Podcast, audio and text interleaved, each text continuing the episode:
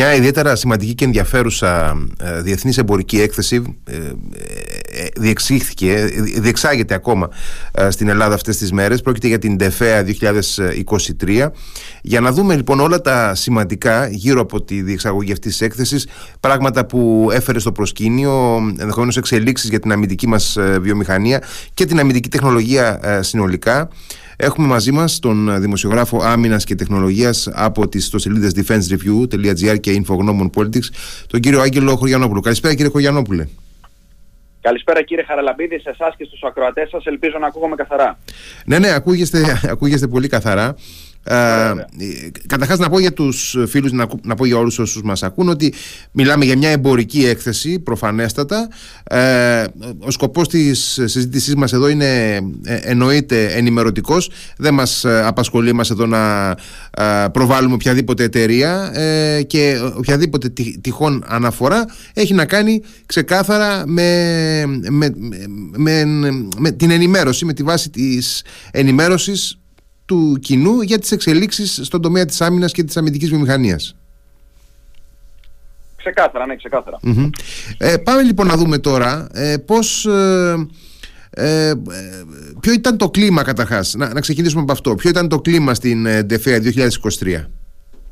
Ωραία, να πούμε ότι μιλάμε για μια εμφανέστατα αναβαθμισμένη έκθεση σε σχέση με την αντίστοιχη έκθεση του 2021, δύο έτη πριν, μιλάμε για μια αναβάθμιση και στην ποιότητα της έκθεσης και στην ποιότητα των, προγραμμάτων, των εξοπλιστικών προγραμμάτων που παρουσιάστηκαν και σε μια ε, ποσοτική αναβάθμιση των συστημάτων που, που εκτέθηκαν από ιδιωτικές Ε, να πούμε εδώ πέρα ότι, υπάρχει, ότι υπήρξε μια έντονη, εντονότατη παρουσία σε σύγκριση με πρόπερση του γαλλικού, του εμιρατιανού και του ελληνικού παράγοντα και ελληνικών εταιριών οι οποίες αύξησαν κατά πολύ και την ποιότητα και την ποσότητα των ε, συστημάτων τους. Και υπήρξε και μεγάλη προσοχή και σημασία, εδώ τη μεγάλη σημασία, και από Έλληνες αξιωματούχους, κρατικούς φορείς, αλλά και από ξενους Ε, τώρα ε, αυτό καταρχάς είναι πάρα πολύ ενδιαφέρον και πάρα πολύ ε, ευχάριστο θέλω να πιστεύω και, αισιόδοξο και θετικό, ότι έχουμε μια ε, συνολικά αναβαθμισμένη εικόνα για την συμμετοχή της χώρας μας και άλλων χωρών στη συγκεκριμένη έκθεση. Τώρα, να ξεκινήσουμε λίγο και από μια έτσι ενδιαφέρουσα εξέλιξη που είχαμε με το άνοιγμα της ΔΕΦΕΑ. Είχαμε μια σημαντική επιχειρηματική συμφωνία ε, Βεβαίως. Εννοείται της ε, αγοράς του, ναι, ναι, ναι, ναι, ναι, της του 91 περίπου της 100 των μετοχών της ελληνικής Σύντρακομ από την Ισραηλινή Israel Airspace Industry. Ακριβώς, μια από τις μεγαλύτερες Ισραηλινές ε, ε αμυντικές βιομηχανίες, έτσι. Βεβαίως, ίσως η μεγαλυτερη είναι ίσως η Ισραηλινή εταιρεία με τη μεγαλύτερη επιρροή. Αυτή είναι η λέξη, η λέξη κλειδί, με τη μεγαλύτερη επιρροή παγκοσμίως. Ε, τρέχει προγράμματα με πάνω από 15 χώρες της Ασίας, με πάνω από 10 κράτη στη Δύση. Είναι μια εταιρεία η οποία από μόνη της έχει έναν ξεχωριστό ε, οριακά γεωπολιτικό ρόλο. Είναι ε, μια πολύ σημαντική εξέλιξη αυτή γενικότερα για τον κλάδο της άμυνας της χώρας μας έχουν γίνει γνωστά ε, έστω και έτσι, υπομορφή πλαισίου κάποια από τα σχέδια που επιφυλάσσει η Israeli Airspace Industries ε, για την Intracom. Δεν έχουν γίνει γνωστά πάρα αυτά. Είδαμε μία εξέλιξη σημερινή όπου η Intracom ε, ε, η Intracom ανακοίνωσε ε, βασικά δεν το, δεν το ανακοίνωσε επίσημα η Ίντρακομ από ό,τι έδειξε θα ενισχύσει την παρουσία της στο κομμάτι των περιφερόμενων πυρομαχικών. Δεν έχει ανακοινωθεί επίσημα αυτό, απλά εξήχθη ως συμπέρασμα ταπεινό δικό μου από την έκθεση. Από συνομιλίες με ηθήνοντες της ε, εταιρείας και με εκπροσώπους της. Και εδώ πέρα γιατί το θέτουμε αυτό, διότι η Ισραηλινή η Israel Airspace Industry έχει ένα μεγάλο επιχειρησιακό αποτύπωμα στην ανάπτυξη τέτοιων ικανοτήτων και ξεχωριστών δικό της και συνεργατικά με άλλες Ισραηλινές εταιρείες. Και να πούμε εδώ πέρα ότι για όσους θυμούνται στον πόλεμο στο Αρτσάχ το 2020 περίπου το 80 με 85% της αεράμινας της Αρμενίας καταστράφηκε από Ισραηλινά περιφερόμενα Οπότε βλέπετε αναλύοντας όλη αυτή τη συγκυρία και διαμορφώνοντας ένα έτσι γενικότερο πλαίσιο ανάλυσης η Intracom θα ενταχθεί ακόμα περισσότερο σε αυτό που λέμε loitering munition περιφερόμενα πυρομαχικά θέλοντας και εμεί. Ε, τώρα, ε, να πάμε έτσι ένα-δυο βήματα παραπέρα και να δούμε υπήρξαν κάποια συστήματα από όσα εκτέθηκαν τα οποία ας πούμε ότι έκλεψαν ε, την προσοχή του, ε, του κοινού των, ε, των επισκεπτών της έκθεσης κάποια τα οποία πρωταγωνίστησαν, εντυπωσίασαν περισσότερο από άλλα; Ε, Βεβαίως εντάξει αυτό είναι στην, στην, είναι η άποψη του καθενός εδώ πέρα που μετράει. Οπωσδήποτε, Ωστόσο, ναι. είδαμε, το, είδαμε το τεθωρακισμένο όχημα, το άρμα, το Lynx, το οποίο έκλεψε τα βλέμματα. Ε, μιλάμε για ένα όχημα πολύ μεγαλύτερο από αυτό το οποίο νόμιζε, νόμιζε ο κόσμος. Ένα ικανότατο όχημα με πολύ μεγάλες δυνατότητες ψηφιοποίησης και στα κέντρα διοίκησης ελέγχου, αλλά και στους αισθητήρες. Μιλάμε για ένα τεθωρακισμένο το οποίο κάνει μια συλλογή δεδομένων πεδίου μάχης η οποία είναι ασύλληπτη για τα παγκόσμια δεδομένα, ε, μπορεί να λειτουργεί συνεργατικά και με ντρονάκια για, τη συλλογή, για την συλλογή δεδομένων και ειδικά για τις γεωγραφικές συντεταγμένες εχθρικών στόχων. Κατ' επέκταση όπως είναι άμεσα αντιληπτό μπορεί να προσαρμόζεται πολύ ταχύτερα στο χαοτικά μεταβαλλόμενο πεδίο της μάχης.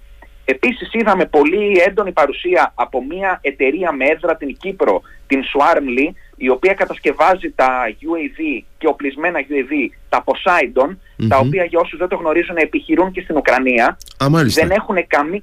Μάλιστα, ναι. Δεν έχουν καμία απώλεια από ό,τι είπαν οι αξιωματούχοι εκεί πέρα τα μη επανδρομένα αυτά. Η εταιρεία αυτή παρουσίασε και ένα ρομποτικό μη επανδρομένο ταχύπλο, το Hydra, το οποίο μπορεί να φέρει στο άνωθεν μέρος πυροβόλο και σχεδιάζεται να φέρει και αντιαρματικούς πυράβλους, είναι ανάλογα τις ανάγκες του πελάτη εδώ όπως καταλαβαίνετε. Παρουσίασε ένα πάρα πολύ ισχυρό κέντρο διοίκησης ελέγχου και των μη επανδρομένων και των ε, ρομποτικών ταχύπλων σκαφών. Και εδώ πέρα να πούμε το σημαντικότερο όλων, ότι έπειτα από συνομιλίες που είχαμε τους υπεύθυνους ανάπτυξης του λογισμικού, ε, από ό,τι μου μετέφεραν το σημαντικότερο δίδαγμα που έχουν λάβει από την Ουκρανία είναι ότι είναι αναγκαίο για ένα μη επανδρομένο εναέριο μέσο να μπορεί να επιχειρεί σε περιβάλλον όπου δεν λειτουργεί το GPS. Τα δεδομένα που λαμβάνονται μεταξύ του GPS και του κέντρου διοίκησης ελέγχου. Κάτι τέτοιο η εταιρεία αυτό το προσφέρει ως επιλογή. Ξέρετε, οι Ηνωμένες Πολιτείες ακόμα και στον πόλεμο του Ιράκ και του Αφγανιστάν όπου ο στρατός του Σαντάμ Χουσεΐν και οι αντάρτικες ομάδες Αλκάιντα δεν είχαν συστήματα παρεμβολής σε GPS, ο Αμερικανικός στρατός παρά αυτά βρήκε τεράστια προβλήματα στη χρήση του GPS χωρίς να υπάρχουν αντίμετρα από τον αντίπαλο. Γι' αυτό έχει οδηγηθεί στην δημιουργία του Starlink και όπως βλέπουμε ελληνικές εταιρείες και κυπριακές έχουν προβλέψει για την ύπαρξη τέτοιων καταστάσεων, έχουν προσαρμοστεί στα παγκόσμια δεδομένα τα επιχειρησιακά και όχι τα θεωρητικά. Και προς μεγάλη μας έκπληξη είδαμε να αναπτύσσονται και τέτοια, τέτοιες μεθοδολογίες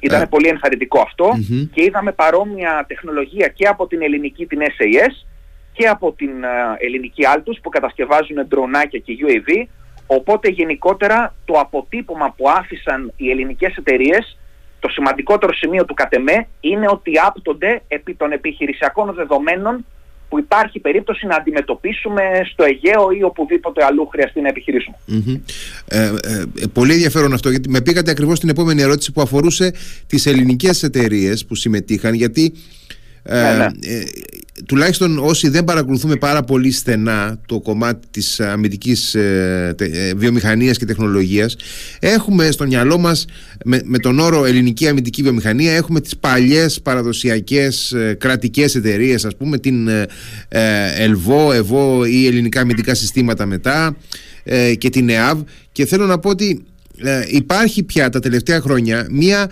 ανθούσα ε, μεσαία και μικρομεσαία ελληνική ε, επιχειρηματικότητα στον κομμάτι της αμυντικής βιομηχανίας η οποία είναι και δυναμική. Έχει ε, ε, εξαγωγικό χαρακτήρα έχει τη δυνατότητα να απευθύνεται στις διεθνείς αγορές και να, να εμφανίζει και καινοτομία και να λαμβάνει και τη, να απορροφά τα, τα, τα διδάγματα σε, σε, σε πραγματικό χρόνο real time που λένε οι Αμερικανοί. Βεβαίως, βεβαίως, Και να πούμε εδώ πέρα αναφορικά με αυτό που αναφέρατε, ότι είχαμε και μια συνεργασία η οποία εξεδόθη σήμερα τον, τον ΕΑΣ, τον ελληνικό ΕΑΣ με μια νοτιοαφρικάνικη εταιρεία στο κομμάτι ανάπτυξης περιφερόμενων πυρομαχικών πάλι.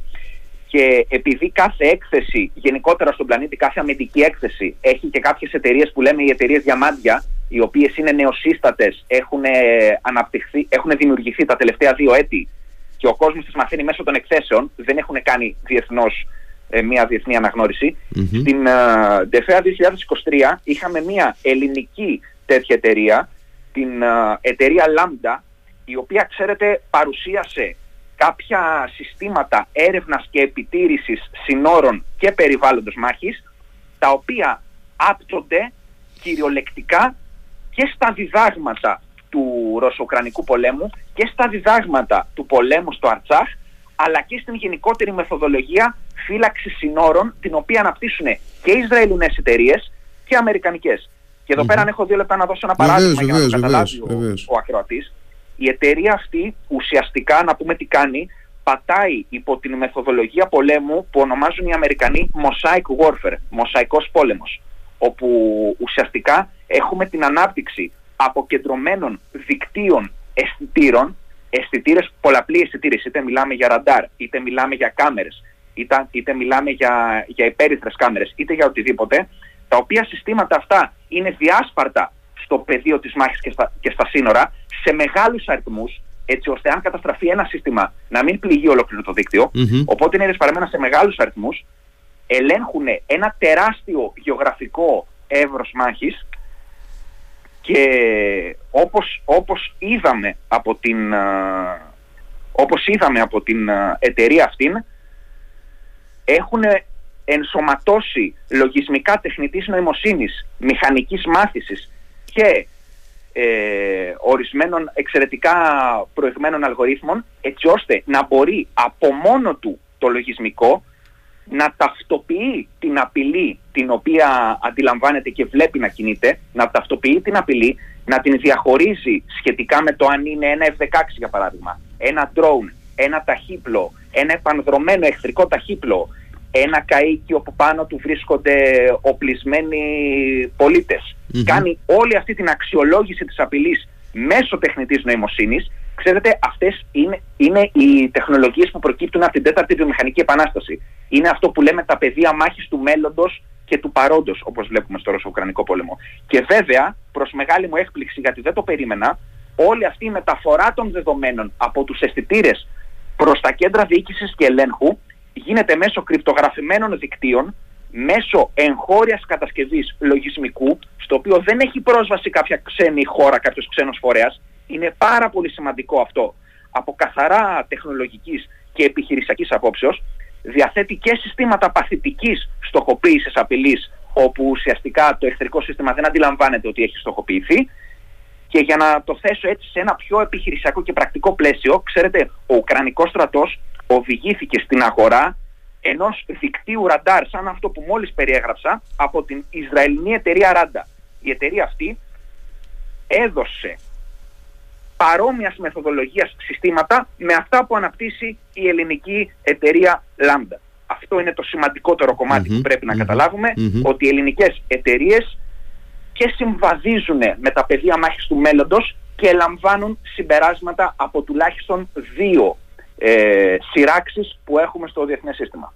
Και τα εφαρμόζουν αποκλειστικά στις τεχνολογίες που παραγουν Τώρα, ε, η αίσθησή σας, ε, έχοντας παρακολουθήσει τη, την ΤΕΦΕ από κοντά, η αίσθησή σας είναι ότι συγκέντρωσε έτσι, ε, επαρκές διεθνές ενδιαφέρον αφενός και ε, σε, σε ένα δεύτερο επίπεδο οι ελληνικές εταιρείες σαν αυτές ε, στις οποίες αναφερόμαστε συνολικά δηλαδή εταιρείες οι οποίες κυρίως έχουν να κάνουν με συστήματα ε, ηλεκτρονικού πολέμου ή ε, ηλεκτροπτικά συστήματα ή την ανάπτυξη ε, συστημάτων ε, μη επανδρομένων όπως αυτά που αναφέρουμε συγκέντρωσαν ενδιαφέρον από, από τους διεθνείς παρατηρητές και επισκέπτες; Ε, βεβαίως, και, βεβαίως και συγκέντρωσαν. Ξέρετε, πρέπει κανείς να παρακολουθήσει και ξένες παρόμοιες εκθέσεις για να, το συγκρίνει, για να συγκρίνει την ποσότητα της προσοχής που λαμβάνουν. Οπότε καταλαβαίνετε γενικότερα ότι στο, στον τομέα της άμυνας διεθνώς η ελληνική, η ελληνική μεθοδολογία και σκέψη στο κομμάτι ανάπτυξης οπλικών συστημάτων είναι γνωστή εδώ και δεκαετίες. Δηλαδή δεν είναι κάτι το οποίο περιμέναμε την έκθεση για να το δούμε. Να σας πω ένα ταπεινό παράδειγμα για να καταλάβετε γιατί ε, και να το συγκρίνω λίγο με την τουρκική αμυντική βιομηχανία.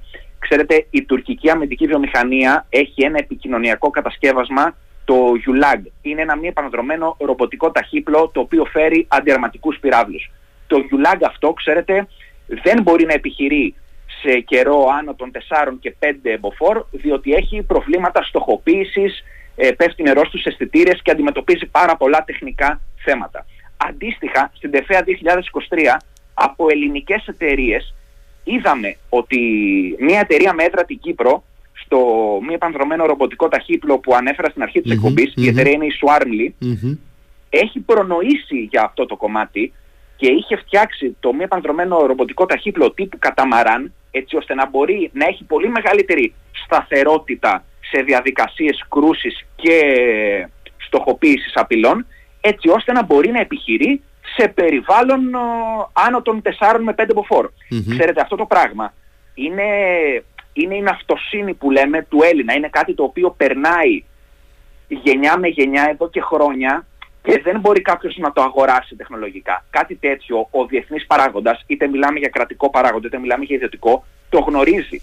Γνωρίζει ότι οι Έλληνες επιχειρηματίες κινούνται με τέτοιες μεθοδολογίες και είδαμε και αυτό το αποτύπωμα στην εκθεση και από ξένους κρατικούς φορείς, ειδικά από τους Εμμυρατιανούς κατά την ταπεινή μου γνώμη, οι οποίοι είχαν και αυτή καθ' αυτή μια πολύ αναβαθμισμένη παρουσία αλλά έκαναν και πολύ έτσι έντονη συλλογή πληροφοριών από ελληνικές εταιρείες μέσω συζητήσεων θέλανε να δούνε προς τα που οδεύει ε, ο επιχειρηματικός τομέας της άμυνας αυτής της χώρας και κατ' επέκταση να αξιοποιήσουν όπως αυτοί επιθυμούν ορισμένα διδάγματα τα οποία έλαβαν. Οπότε ναι, ε, ο διεθνής φορέας ενδιαφέρεται πολύ για το ελληνικό αποτύπωμα που αφήνουμε στον ιδιωτικό τομέα της αμυνας Και ε, έτσι πηγαίνοντας και προς το τέλος σιγά σιγά να ρωτήσω από την ελληνική πλευρά, από την πλευρά δηλαδή του Υπουργείου Εθνικής Άμυνας των ε, ελληνικών ενόπλων δυνάμεων υπήρξαν ε, έτσι,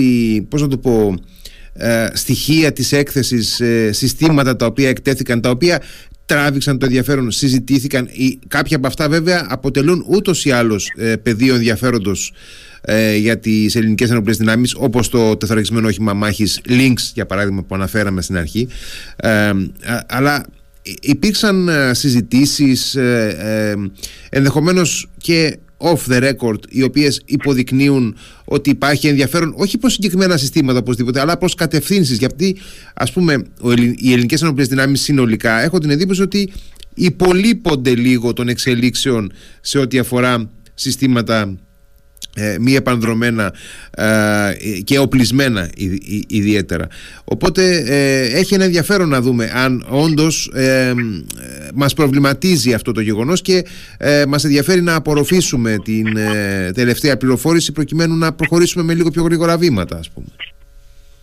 Ε, Βεβαίως, έχετε δίκιο σε αυτό το κομμάτι. Ε, για παράδειγμα, ας πούμε, ο αρχηγός Γεθά και το επιτελείο του, από όσο είδα, πέρασαν από όλες τις ελληνικές εταιρείες που εκθέτουν ντρονάκια και γενικότερα μη επανδρομένα μέσα, οπλισμένα ή μη οπλισμένα.